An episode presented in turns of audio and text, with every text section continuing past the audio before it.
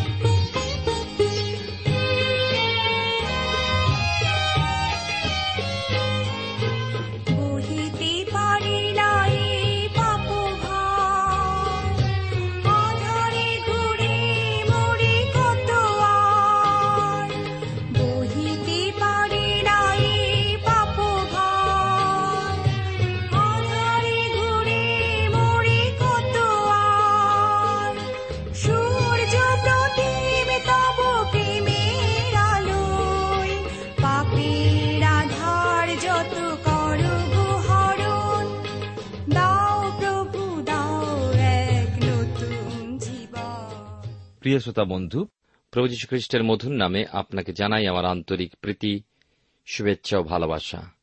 আশা বিশ্বাস করি ঈশ্বরের মহানগরে আপনি এবং আপনার পরিবারস্থ সকলেই ভালো আছেন। আমি অবিশ্বাস করি আজকের এই অনুষ্ঠানের মধ্যে দিয়ে আপনি ঈশ্বরের আপার অনুগ্রহ আশীর্বাদ লাভ করতে পারবেন। শেষ পর্যন্ত এই অনুষ্ঠান শুনুন এবং ঈশ্বরের মহিমা আপনার জীবনে প্রকাশিত হোক, এই আমরা প্রার্থনা করি। আজ আমি আপনাদের কাছে পবিত্র বাইবেল শাস্ত্রের নবম পুস্তকের আলোচনা শুরু করব। জিহুদি পুস্তকমালা অনুযায়ী প্রথম ও দ্বিতীয় সমুয়েল একটা পুস্তক। অর্থাৎ আপনি বুঝতেই পাচ্ছেন যে আমি বাইবেলের পুরাতন নিয়মের প্রথম সমুয়েল থেকে আলোচনা করতে যাচ্ছি, যা হল বাইবেলের ধারাবাহিকভাবে দেখলে নবম পুস্তক। ল্যাটিন পুস্তকমালা অনুযায়ী প্রথম, দ্বিতীয় সমুয়েল এবং প্রথম ও দ্বিতীয় রাজাবলী এই চারটি পুস্তকে একটি পুস্তক বলা হয়। বা বলা হয় রাজাদের ঘটনাবলীর চারটি পুস্তক। ওই পুস্তকগুলোর মধ্যে আমরা প্রথম ও দ্বিতীয় সময়েল পুস্তকের আলোচনা করব। প্রথমেই আমরা সময়েল ভাববাদীর নাম পাই। সময়েল ভাববাদী ইসরায়েলের যাজক তন্ত্রের শেষ যাজক ছিলেন। সুতরাং আমরা প্রথম সম্মেল পুস্তকটিকে রাজনীতি পরিবর্তনের পুস্তকও বলতে পারি। ইসরায়েল জাতি একনায়কত্ব থেকে যাজকতন্ত্রে পরিবর্তিত হল। এবার দেখব যাজকতন্ত্র থেকে রাজতন্ত্রে যাচ্ছে, কেননা ইসরায়েল ঈশ্বরের কাছে দাবি রাখল, আমাদের রাজা দাও। সমিয়েল নামের অর্থ হল ঈশ্বরের নিকট থেকে চেয়ে নেওয়া, বা ঈশ্বর শ্রবণকারী। সমিয়েলের প্রথম পুস্তক বা সমিয়েলের পুস্তক লেখক হিসাবে গুরুত্ব পায়নি, কিন্তু কতগুলো বিশেষ ঘটনা সমীয়ল কর্তৃক ইসরায়েল জাতির জীবনে সংঘটিত হয়েছিল, সেই ঘটনাগুলো সমীয়লকে উন্নত করে তুলেছে। প্রথম সমীয়েল ও দ্বিতীয় সমীয়েল সমস্ত পুস্তকটি সময়েলের লেখা নয়, তবে বেশ কিছুটা অংশ যে সময়েল লিখেছেন সেটাও জানা যায়।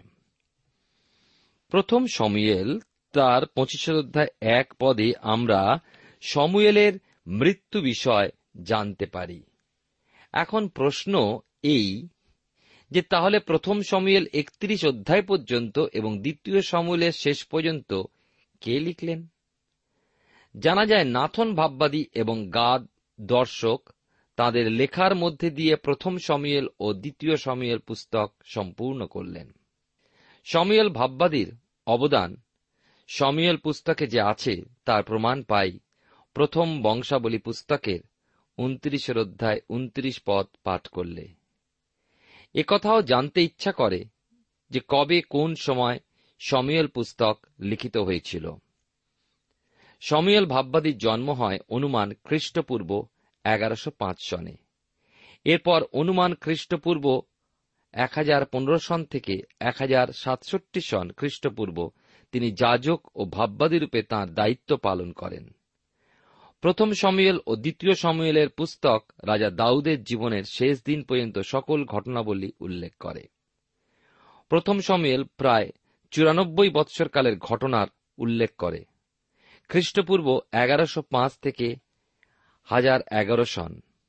খ্রিস্টপূর্ব হাজার সাতাশি সন থেকে খ্রিস্টপূর্ব হাজার সাতচল্লিশ পর্যন্ত সমুদ্রকূল নিবাসী পলেস্টিয়ারা ইসরায়েল জাতির প্রতি খুবই দৌরাত্ম করেছিল। অবশেষে এবেনজারের যুদ্ধে পরাজিত হয়ে পলেস্টিয়ারা পলায়ন করে। প্রথম সমিয়েল পুস্তকে আমরা খ্রিস্টের ছায়া দেখতে পাই। সমিয়েল ভাববাদী তথা যাজক ও শাসক রূপে দেখে খ্রিস্টের কথা স্মরণ করিয়ে দেয়। তাই সমিয়েল ভাববাদীকে খ্রিস্টের প্রতীক বলা হয়। আবার রাজা দাউদকেও খ্রিস্টের ছায়ারূপে প্রকাশ করা হয়। বৈতলেমে দাউদের জন্ম তিনি মেষপালকের কাজ করতেন, আবার তাকে ইসরায়েলের রাজা রূপে আমরা দেখি। তাহলে আমরা দেখতে পাচ্ছি, বিশেষ করে যে ঈশ্বর দাউদকে তার মনের মানুষ বলে উল্লেখ করেছেন। বাইবেলের নূতন নিয়মে রোমিও তার একের অধ্যায় দুই তিন পদে লেখা আছে এই কথা যে, সুষমাচার ঈশ্বর পবিত্র শাস্ত্রে আপন ভাববাদিগণের দ্বারা পূর্বে প্রতিজ্ঞা করিয়াছিলেন, তাহা তাহার পুত্র বিষয়ক যিনি মাংসের সম্বন্ধে দাউদের বংশজাত। আমরা প্রকাশিত বাক্য বাইশের অধ্যায় ষোল পদে পাই, আমি যিশু, আপন দূতকে পাঠাইলাম যেন সে মণ্ডলীগণের নিমিত্ত তোমাদের কাছে এই সকল সাক্ষ্য দেয়। আমি দাউদের মূল ও বংশে উজ্জ্বল প্রভাতীয় নক্ষত্র। প্রথম সমিয়েল মূল বিষয় হল পরিবর্তন। প্রথমত, যাজকতন্ত্র, যাজক এলি থেকে যাজক ভাববাদী সমিয়েল এ পর্যন্ত ঈশ্বর যাজক মারফত ইসরায়েলের শাসন কার্য পরিচালনা করতেন। ইসরায়েল জনগণ রাজা চাইলে পর ঈশ্বর তাদের রাজা দিলেন। শৌল রাজা হওয়ার পর তার দর্প বৃদ্ধি হল। তখন ঈশ্বর দাউদকে রাজা করলেন। এইভাবে প্রথম সমিয়েল পুস্তকে বেশ কয়েকটি চরিত্র দেখতে পাব। যেমন হান্না, যাজক, এলি, বালক সমিয়েল, রাজা শৌল, দাউদ ও গলিয়াত, রাজা দাউদ এলি যাজকের পুত্রদের দুষ্টামি ইত্যাদি। এ ব্যতীত রাজা দাউদের মহাপাপ ও দাউদ পুত্র অপসালমের বিদ্রোহ। আরও শুনব দাউদ ও জোনাথনের প্রগাঢ় বন্ধুত্ব। প্রথম ও দ্বিতীয় সমিয়েল পুস্তকের বিষয়বস্তু। আমরা তিনটে বিষয় দেখব। প্রথম, প্রার্থনা। প্রথম সময়েল শুরু প্রার্থনা দিয়ে এবং দ্বিতীয় সময়েল শেষ হচ্ছে প্রার্থনা দিয়ে। এছাড়া এর মাঝেও প্রার্থনা আছে। দ্বিতীয়ত, রাজত্বের বা কিংডম যাকে বলা ইংরেজিতে উত্থান, এবং ঈশ্বর তন্ত্র থেকে রাজতন্ত্রে পরিবর্তন করলেন। জোহন বাপ্তাজকের মুখে শোনা গিয়েছিল, মন ফিরাও কেননা স্বর্গরাজ্য সন্নিকট। অবশ্য যখন পরিবর্তন এসেছিল, সেটা অনুমান এগারোশো পাঁচ খ্রিস্টপূর্ব। সুতরাং বলতে হয়, রাজ্য স্থাপিত করেছেন, রাজা মনোনীত করেছেন, এবং শেষ রাজার জন্য পথ প্রস্তুত করতে বলেছেন। স্বর্গের অদৃশ্য সম্রাট যিনি পৃথিবীতেও তাঁর রাজ্যের বিস্তার করলেন, সেই রাজ্যের শুরু প্রথম সমিয়েল পুস্তকে। এরপর রাজ্যের সম্পূর্ণতা দেখা যাবে প্রকাশিত বাক্যে। পুরাতন নিয়মে রাজ্যের বহু রাজার বিষয় ও রাজত্বের ইতিহাস হয়ে আছে নূতন নিয়মে। আমরা রাজত্বের শেষ রাজার পরিচয় পাই এবং রাজত্বের শেষ পরিণাম যা ভাববাণীতে আছে তা দেখতে পাই। আমরা সেই রাজ্যের প্রকৃত ও সিদ্ধ প্রজাদের বিষয়ে জানতে পারি। বর্তমানকালে যে রাজনীতি ও রাজ্য পরিচালনা ব্যবস্থা চলছে, সেটা জাগতিক, কিন্তু শেষ রাজার পুনরাবির্ভাব এরপর স্বর্গীয় ব্যবস্থাপনায় রাজ্য পরিচালিত হবে। সেদিন দুঃখ দুর্দশা দূর করার জন্য মন্ত্রিসভা থাকবে না, খাদ্য বন্টন দপ্তরের প্রয়োজন হবে না, শত রকম দপ্তর ও সভাসদকে নিয়ে পার্লামেন্ট বসবে না, প্রভুর মুখের কথাই সকল ব্যবস্থা, সকল নিয়মাবলী, সকল নির্দেশ। সমস্ত পৃথিবীকে শান্তি ও ধার্মিকতা কুয়াশার মতো ছেয়ে ফেলবে। সহস্র বৎসরব্যাপী রাজত্ব স্থাপনের জন্য আমরা তিনটি বিষয় লক্ষ্য করি। একজন ধার্মিকতার ক্ষমতাপূর্ণ ধার্মিক রাজা। দুই, একজন রাজা যিনি ঈশ্বরে নির্ভরশীল সকল বিষয় সকল সময়। তিন, একজন রাজা যিনি ঈশ্বরের বাধ্য সন্তান, ইনি খ্রিস্ট যিশু। আমরা বিশেষ করে প্রথম সময়েল তার একের অধ্যায় সমুয়েলের জন্ম কথা দেখতে পাই। সময়েলের প্রথম পুস্তকের শুরু চোখের জলে কিন্তু এক ভক্তিমতী মহিলা কাঁদছেন। ওই মহিলার নাম হল হান্না। অভাগীর কোনো সন্তানই জন্মায়নি। সবাই তাকে বন্ধা বলে পরিহাস করে। অন্যদিকে হান্নার শপথনি পনিন্নার সন্তান থাকায় সেও হান্নাকে ঘৃণার চোখে দেখত। দুঃখিনী কন্যারা যখন সন্তান লাভের জন্য ঈশ্বরের চরণে কাতর স্বরে বিনতি জানায়, ঈশ্বর ওই কন্যাকে অপমানের হাত থেকে তুলে সিংহাসনে বসাবার জন্য সম্মানের সিংহাসন প্রস্তুত করেন। শিরতে সদাপ্রভুর এক মন্দির বা তাম্বু ছিল। এলি মন্দিরের মহাযাজক ছিলেন। হান্না বন্ধা একথা জানার পর মহাযাজক ঈশ্বরের কাছে প্রার্থনা জানালেন এবং ঈশ্বর হান্নাকে আশীর্বাদ যুক্ত করলেন। আমরা দেখি সমুয়েলের মা, যার বিষয় প্রথম সমুয়েল একের অধ্যায়, প্রথম তিনটে পদে আমরা পাই। আপনার সামনে যদি বাইবেল আছে, আমার সঙ্গে খুলবেন। চারশো সতেরো পৃষ্ঠায় লেখা আছে, সমুয়েলের জন্ম। পর্বতময় ইফ্রহিম প্রদেশস্থ রামাথইম শফিম নিবাসী ইলকানা নামে একজন ইফ্রহিমীয় ছিলেন। তিনি সুফের বৃদ্ধ প্রপৌত্র তোহের প্রপৌত্র, ইলিহর পৌত্র, জিরোহমের পুত্র, তাহার দুই স্ত্রী, একজনের নাম হান্না আর একজনের নাম পনিন্না। পনিন্নার সন্তান হইয়াছিল কিন্তু হান্নার সন্তান হয় নাই। এই ব্যক্তি প্রতিবৎসর আপন নগর হইতে শিলতে গিয়া বাহিনীগণে সদাপ্রভুর উদ্দেশ্যে প্রণিপাত ও বলিদান করিতেন। সেই স্থানে এলির দুই পুত্র হফনি ও পিনস সদাপ্রভুর যাজক ছিল। ঈশ্বর তাঁর আপন পঠিত বাক্যের দ্বারা আমাদের প্রত্যেককে আশীর্বাদ করুন। আসুন ঈশ্বর সমর্পিত হয়ে প্রার্থনায় যাই। প্রেমময় পিতা ঈশ্বর, তোমার পবিত্র নামে ধন্যবাদ করি।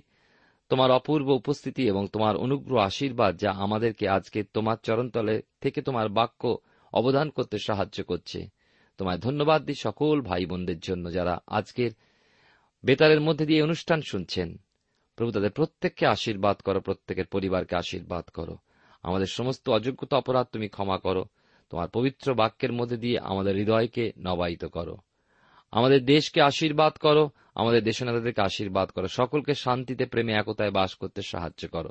যিশুর নামে প্রার্থনা চাই। আমেন। প্রিয় শ্রোতা বন্ধু, আপনি জীবনবাণীর অনুষ্ঠান শুনছেন। এই অনুষ্ঠানে আমরা বাইবেলের পুরাতন নিয়মে প্রথম সমিয়েল তার একের অধ্যায় প্রথম তিনটি পদ পাঠ করেছি।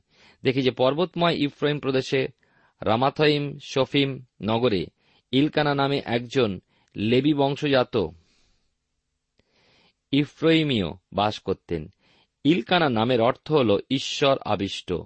ওই ইলকানার দুটি স্ত্রী ছিল, একজনের নাম হান্না, অর্থ হল অনুগ্রহ, অপর স্ত্রীটির নাম পনিন্না, অর্থ হল প্রবাল। ইলকানার দুটি স্ত্রী, এর অর্থ এই নয় যে দুটি বিবাহ ঈশ্বর অনুমোদিত। কেননা বাইবেলে অনেক ভক্তের বিষয় আছে যারা একাধিক বিবাহ করেছেন, অথচ বাইবেলে তাদের নাম উল্লেখ করা হয়েছে। দেখানো হয়েছে যে মহাভক্তজনও দুর্বলতার দাস হয়ে পড়ে। দিয়াবল বা শয়তান যে মিথ্যার জনক, সে কথা বাইবেলে উল্লেখ করা হয়েছে। আমরা ইলকানার পরিবারের প্রতি দেখি, হান্নার মনে মহা দুঃখ, তিনি নিঃসন্তান। অন্যদিকে আমরা দেখি যে স্বপত্নী পনিন্নার সন্তান ছিল এবং এই কারণ পনিন্নার মনে খুবই গর্ব ছিল। ইলকানা কিন্তু ঈশ্বর ভীত লোক হওয়াতে প্রতিবৎসর শিলতে গিয়ে সদাপ্রভুর উদ্দেশ্যে প্রণিপাত ও বলিদান করতেন। তথাপি সংসারে তাদের শান্তি ছিল না। সমিয়েল তার পারিবারিক বিষয় লেখার মধ্যে অন্য বিষয় কেন লিখলেন এটা একটা রহস্য। সমিয়েল এলি মহাজাজকের দুই পুত্রের নাম উল্লেখ করলেন হফনি ও পিনহস। লক্ষণীয় বিষয় এই যে হফনি ও পিনহস অতি মন্দ স্বভাব ও দুষ্ট প্রকৃতির যুবক ছিল। তথাপি মন্দির মধ্যেই বাস করত এবং শয়তানের কাজ করত। আমরা মনে করি যে উপাসনা মন্দির মধ্যে থাকলে মহা শান্তিতে ও নিশ্চিন্তে থাকব, কিন্তু কে জানে, সেখানে হয়তো অহফনি ও পিনস অপেক্ষায় আছে। অনেকে বলে যে উপরের কুঠুরিতে যদি থাকতে পারতাম, কত আনন্দেই না থাকতাম। প্রিয় শ্রোতা বন্ধু, প্রিয় ভাই ও বোন, আপনার কি মনে পড়ছে না যে নিমন্ত্রিত না হয়েও শয়তান কিন্তু প্রভু যিশুর নিস্তার পর্বের মেঝে অপেক্ষা করছিল। আর যিশু বলেছিলেন জিহুদা ইস্করিতীয় যা করার, তাড়াতাড়ি করো। সেদিনে সেই সন্ধ্যায় উপরের কুঠিরি বড় বিপজ্জনক স্থান ছিল। শয়তান ইস্করিতীয় জিহুদার মধ্যে প্রবেশ করল, তাকে প্রলোভিত করল, আর জিহুদা একটা দাসের মূল্য তিরিশটা রৌপ্য মুদ্রার লোভে নিজ গুরুকে বিক্রয় করেছিল। আমরা দেখি যে সময়েলের জন্মের সময় শিলোর সদাপ্রভুর মন্দির এলিযাজকের পুত্র হফনি ও পিনহসের জন্য বিপজ্জনক হয়ে পড়েছিল। চার থেকে ছয় পদে পাঠ করলে আমরা পাই প্রথম সময়েলে যে ইলকানা প্রতিবৎসর শিলতে সদাপ্রভুর মন্দিরে তাঁবুতে উপস্থিত হয়ে যজ্ঞের দিনে দান উৎসর্গ করতেন। পরে তাঁর স্ত্রী পুত্রদের অংশ ভাগ করে দিতেন। দুই স্ত্রীর মধ্যে হান্নাকে তিনি বেশি ভালোবাসতেন। তাই তিনি পনিন্নাকে যা দিতেন তার দ্বিগুণ পরিমাণ হান্নাকে দিতেন।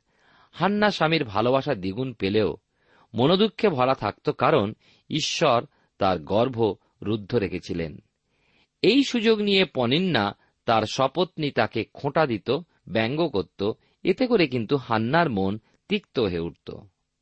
দেখুন, একাধিক স্ত্রী পোষণ করা ঈশ্বর অনুমোদিত নয়, কিন্তু মানুষকে সৃষ্টি করে ঈশ্বর তাকে স্বাধীনতা দিয়েছেন সেই সঙ্গে জ্ঞান, বুদ্ধি, বিবেচনা দিয়েছেন যেন সে তা ব্যবহার করে, আর যদি সে ওই গুণগুলো ব্যবহার না করে, তার জন্য সেই ব্যক্তি দায়ী হবে। একাধিক স্ত্রী যে সংসারে থাকে, সেখানেই অশান্তি, ছোট ছোট বিষয় নিয়ে ঝগড়া, এইভাবে ইলকানার সংসারেও শান্তি ছিল না। আমার মনে হয় হান্না ও পনিন্নার মধ্যে হয়তোবা কথাবার্তা ছিল না।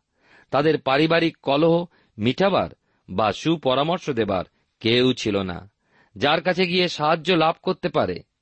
হান্না ব্যক্তিগতভাবে নিজেকে জগতের মাঝে বড় নিশ্চয় ও ঘৃণ্য মনে করত। ওই অবস্থায় তার মনের কথা বুঝাবার ও শান্তি দান করার জন্য একজনই ছিলেন তিনি সদাপ্রভু ঈশ্বর। সুতরাং হান্না সদাপ্রভুর চরণে নিজেকে রাখলেন ও বিনতি প্রার্থনায় থাকলেন। প্রথম সময়েল তার একের অধ্যায় সাত থেকে এগারো পদে আমরা দেখি যে প্রতি বৎসর ইলকানা যখন সদাপ্রভুর গৃহে যেতেন, তার নিয়ম মতো যজ্ঞের পর দান করতেন। অন্যদিকে পনিন্না হান্নাকে অতিরিক্ত মাত্রায় ঠাট্টা করতে থাকত।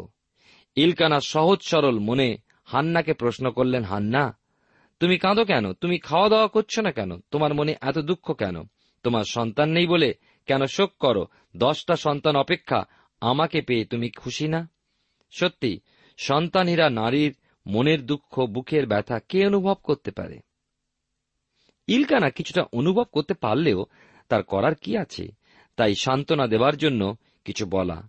কিন্তু কেবল কটি কথা দিয়ে কি চোখের জল বন্ধ করতে পারা যায়? স্ত্রীর দিকে চেয়ে দীর্ঘশ্বাস ছাড়া আর কি পারে? আমি একটি মেয়েকে জানি যে দীর্ঘদিন সন্তানই না ছিল। রাত্রে সবাই ঘুমিয়ে পড়লে ঘরের কোণে বসে একাই ঈশ্বরের চরণে চোখের জল ফেলত। প্রতিবেশী মহিলারা নিজেদের সন্তানদের তার কাছে আসতে দিত না। কুসংস্কার জড়িত মহিলারা বলতো, দেখিস, ওই মহিলা বাজে, ওর নজর লাগে না যেন। প্রায় তাকে ওই কথা শুনতে হতো। মেয়েটি প্রায় প্রতিদিন একবার প্রথম সমিয়াল পাঠ করত। দশ বৎসর হাঁটুর উপর থাকা ও প্রতিদিন অশ্রুপাতের উত্তর সে লাভ করল, এক পুত্র সন্তান লাভ করে পুত্রের নাম সে দিয়েছিল সমিয়েল। কোথায় এই পরামর্শ পেল? সমিয়েল পুস্তক পাঠ করে। হ্যাঁ যে বিষয়ে আলোচনা করছিলাম যে শিলোর মন্দিরে কি হচ্ছে দেখা যাক।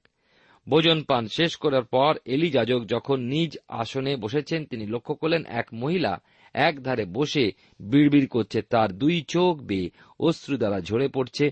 অন্যদিকে ওই মহিলাই সেই হান্না কেঁদে কেঁদে ঈশ্বরের চরণে মানত করছেন। হে সদাপ্রভু, তোমার দাসীর প্রার্থনা শোনো এবং উত্তর দাও। আর আমি পুত্র সন্তান লাভ করলে পর সেই সন্তানকে তোমার সেবায় দেব। দীর্ঘ সময় ওইভাবে বিড়বিড় করতে দেখে এলি মনে ভাবলেন, ওই মহিলা নিশ্চয়ই সুরাপান করে মত্তা হয়েছেন। প্রথম সমিল তার একের অধ্যায় বারো থেকে আঠেরো পদে আমরা দেখি যে এলি যাজক দীর্ঘ সময় অপেক্ষা করার পর হান্নাকে ওই একই অবস্থায় দেখে তাকে সচেতন করে দেওয়া উপযুক্ত বোধ করলেন। তাই তিনি হান্নাকে উদ্দেশ্য করে বললেন, ওগো মেয়ে, তুমি কতক্ষণ আর মত্ত হয়ে থাকবে? এবার তোমার দ্রাক্ষারসের নেশা ছাড়াও। এখনকার দিন হলে ততক্ষণে পুরোহিতের উপর বেশ কিছু কিল, চড়, ঘুষি এসে পড়ত। কিন্তু মৃদুভাষিনী হান্না কোমল স্বরে এলিযাজককে উত্তর দিলেন, হে আমার প্রভু, আমি মত্তা নয়। আমরা যদি ঠিক বিচার করি দেখব হান্না মত্তা ছিলেন, কিন্তু দ্রাক্ষারসে নয়, কিন্তু পবিত্র আত্মায়, তাই নয় কি? হান্না বললেন, আমি দুঃখিনী স্ত্রী দ্রাক্ষারস অথবা সুরাপান করিনি, কিন্তু সদাপ্রভুর সাক্ষাতে আমার মনের কথা ভেঙে বললাম। আপনার এই দাসীকে দুষ্ট মনে করবেন না, মনের চিন্তা ও মনস্তাপের চাপ এতই বৃদ্ধি হয়েছিল, তাই এই দীর্ঘ সময় আমি প্রভুর চরণে প্রাণের বোঝা উজাড় করে দিলাম। তখন এলিজাজক হান্নাকে বললেন, তুমি শান্তিতে যাও। প্রথমে এলিজাজক হান্না ভুল বুঝেছিলেন, কিন্তু শেষে এলিজাজক যখন নিজের ভুল বুঝলেন তখন তিনি হান্নাকে আশীর্বাদ করলেন। প্রথম দৃষ্টিতে এলি কি দেখেছিলেন? তিনি দেখেছিলেন যে হান্নার ঠোঁট দুটি নড়ছে, কিন্তু মুখ দিয়ে কোনো শব্দ আসছে না এবং অতি অল্পেই তিনি কোনো খোঁজ না নিয়েই হান্নাকে মত্তা বলে দোষী করে ফেললেন। আমরাও অনেক সময় এইভাবে অনায়াসে মানুষকে দোষী করে থাকি। আর একটা লক্ষণীয় বিষয় এলিজাজকের দুই পুত্র হফনি ও পিনস মন্দিরেই থাকত, মন্দিরের মধ্যেই পান, মত্ত হতো, নারী ঘটিত পাপে নিজেদেরকে জড়াত। কিন্তু এলি ওই বিষয়গুলি এড়িয়ে যেতেন এবং সন্তান দুটি দিন দিন অন্যায় ও পাপে ডুবে যেতে থাকল। অনেক সময় পিতামাতারা সন্তানদের বিষয় চোখ বন্ধ করে রাখেন। এলিজাজক তার অবহেলার মধ্যে দিয়ে মন্দিরের ক্ষতি করলেন, সেই সময় মন্দিরের পবিত্রতা নষ্ট হল। আমরা প্রথম সমিয়েল তার একের অধ্যায় উনিশ এবং কুড়ি পদ আমরা দেখি। এখানে দেখি সমিয়েল এবং এই সমিয়েল নামের অর্থ ঈশ্বরের কাছ থেকে নেওয়া। উনিশ কুড়ি পরে তাহারা প্রত্যুষে উঠিয়া সদাপ্রভুর সম্মুখে প্রণিপাত করিলেন, ফিরিয়া রামায় আপন বাটিতে আসিলেন। আর ইলকানা আপন স্ত্রী হান্নার পরিচয় লইলে সদাপ্রভু তাহাকে স্মরণ করিলেন, তাহাতে নিরূপিত সময়ের মধ্যে হান্না গর্ভধারণ করিয়া পুত্র প্রসব করিলেন। আর আমি সদাপ্রভুর কাছে ইয়া যাচনা করিয়া লইয়াছি, এই বলিয়া তাহার নাম সমিয়ল রাখিলেন। সমিয়ল পুস্তক ক্রন্দন দিয়ে শুরু, একজন ভক্তিমতী মহিলা কাঁদছেন, হে ঈশ্বর, একটি সন্তান দাও, আমি সন্তানহীনা। অন্যদিকে সমস্ত ইসরা জাতি কাঁদছে, হে ঈশ্বর, আমাদের রাজা দাও। ঈশ্বর উভয় কান্না শুনছেন। ইসরায়েল রাজাকে অভিষিক্ত কে করবে? তাদের মধ্যে যাজক কোথায়? ঈশ্বরের পরিকল্পনায় সুশৃঙ্খলতার সাথে কাজ হয়। সৃষ্টির দিনের কথা স্মরণ করুন। এমন নয় যে মানুষ সৃষ্টির কথা স্মরণ হতেই ঈশ্বর মাটি দিয়ে পুতুল তৈরি করে তার নাম আদম দিলেন না। ধাপে ধাপে তার সৃষ্টির কাজ শুরু হয়েছিল, তাই নয় কি? প্রথম পৃথিবী, তারপর সেই পৃথিবীর জন্য দিন, রাত্রের আলো। পৃথিবী ফুলে, ফলে তৃণ দিয়ে সাজালেন, পরে খেচর, ভূচর, জলচর, উভচর, পাখি, পশু দিয়ে ভরলেন। তারপর পুরুষ ও স্ত্রীকে পৃথিবীতে আনলেন। ইসরা জাতি যারা দাস ছিল, তারা রাজা চাইছে। ঈশ্বর না করলেন না, কিন্তু রাজাকে পরিচালনা দেবার মতো একজন যাজক চাই।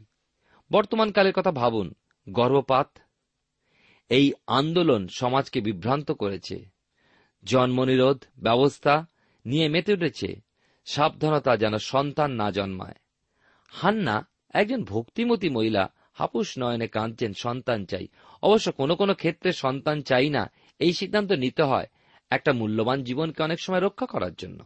তবে সেই সব ক্ষেত্রে আমরা দেখি পারদর্শ চিকিৎসকেরা এবং তাদের সাহায্য অবশ্যই নেওয়া প্রয়োজন। গর্ভপাত হচ্ছে ভ্রূণ হত্যা, আর আজ হাজার হাজার মানুষ কোনো চিন্তা না করেই পাপে নিজেকে জড়িয়ে ফেলছে। পাপ তারা করছে, কিন্তু পাপের দায়িত্ব তারা নিতে চাইছে না। পাপকে পাপ বলে স্বীকার করছে না। কথা হচ্ছে এই যে, পাপ যারা করছে, তারা তাদের পাপের দায়িত্ব গ্রহণ করুক। তার পাপের ফল স্বীকার করে দায়িত্বভার মেনে নিয়ে সন্তানের সকল ভার জগতের সামনে স্বীকার করুক। গালাতীয় তার ছয়ের অধ্যায় সাত পদে লেখা আছে, তোমরা ভ্রান্ত হইও না, ঈশ্বরকে পরিহাস করা যায় না, কেননা মনুষ্য যাহা কিছু বনে, তাহাই কাটিবে। হান্না ঈশ্বরের কাছে সন্তান চাইলেন। তিনি সন্তান পেলেন। হান্না সন্তান লাভ করে ঈশ্বরকে ধন্যবাদ দিলেন। সেই সন্তানকে হান্না আবার ঈশ্বরের উদ্দেশ্যে দান করলেন। ঈশ্বর হান্নার ক্রন্দন শুনে এক নূতন রাজত্বের বুনিয়াদ দিলেন। হান্নার ক্রন্দন চিরস্মরণীয় হয়ে রইল। জগতের ইতিহাসে স্মরণীয় স্মৃতিস্তম্ভ হয়ে রইল। শিশু সমুয়েলকে এলি যাজকের কাছে নিয়ে যাওয়া হল। আর আমরা দেখতে পাই, এর পরের অংশ প্রথম সমিয়েল তার একের অধ্যায় একুশ থেকে তেইশ পদে। সমিয়েলের জন্মের পর দেখতে দেখতে একটা বছর কেটে গেল। আবার শিলতে বাৎসরিক উৎসবের দিন ফিরে এলো। ইলকানা তার নিয়ম অনুযায়ী শিলতে যাওয়ার প্রস্তুতি নিলেন। আমরা এর আগে শুনেছি, বাৎসরিক উৎসবে নিয়মিতভাবে ইলকানা যেতেন ঈশ্বরের উদ্দেশ্যে বলিদান দিতেন এবং বলিদানের শেষে দুই স্ত্রীকে তাদের অংশ ভাগ করে দিতেন। তবে হান্নাকে বেশি ভালোবাসতেন বলে তিনি হান্নাকে বেশি অংশ দিতেন। তারা কেবল যে বলিদান উৎসর্গ করতেন তাই নয়, যে মানত করতেন তা পূরণ করতে যেতেন। আবার যখন উৎসবের দিন এলো, ইলকানা শিলতে যাওয়ার জন্য প্রস্তুত হলেন। হান্না কিন্তু যেতে রাজি হলেন না। তিনি স্বামীকে বললেন এই সন্তানকে আমি ঈশ্বরের কাছ থেকে চেয়ে নিয়েছি এবং আমি পুত্র মানত করেছি যে সন্তান বড় হলে একে ঈশ্বরের মন্দিরে সেবা করার জন্য ঈশ্বরকেই দান করব। সুতরাং এই সন্তান স্তন ত্যাগ করলে পরই আমি একে ঈশ্বরের ঘরে নিয়ে যাব। তারপর থেকে সমিয়েল ঈশ্বরের ঘরে, অর্থাৎ মন্দিরে থাকবে। ইলকানা ঈশ্বর ভক্ত ছিলেন। তিনি হান্নাকে কোন প্রকার জোর জবরদস্তি করলেন না, কেবল বললেন, তুমি যা ভালো বিবেচনা করো তাই করো। তুমি যদি চাও সন্তানটি স্তন ত্যাগ না করা পর্যন্ত কোথাও যেও না সন্তানটার যত্ন করো। হান্না যে প্রতিজ্ঞা করেছিলেন তার কোনো তুলনা হয় না। তার মানত সত্যি চিরস্মরণীয় আছে। ঈশ্বর আপনার জীবনে মঙ্গল করুন।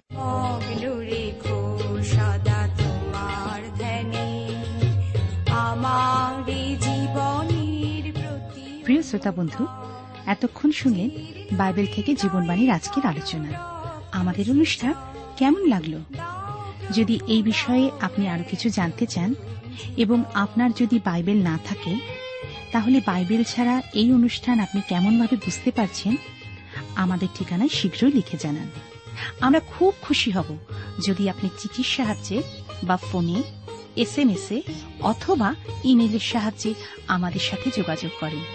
আমাদের ঠিকানা হল Jibanbani T WR India, post box number এক ছয় নয় দুই পাঁচ, কলকাতা সাত লক্ষ চৌত্রিশ।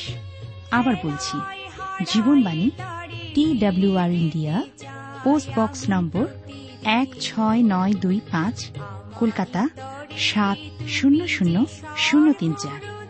আমাদের ইমেলের ঠিকানা হল Bengali TTV at radio eight eight two dot com আবার বলছি, Bengali TTV at radio eight eight two dot com আমাদের phone number two four three eight double zero four five two four three eight double zero four five এবং আমাদের mobile নাম্বারটা লিখে নিন nine four double three four nine seven two three five আবার বলছি nine four double three four nine seven two three five আজকের সময় এখানেই শেষ। বিদায় নিচ্ছি। নমস্কার।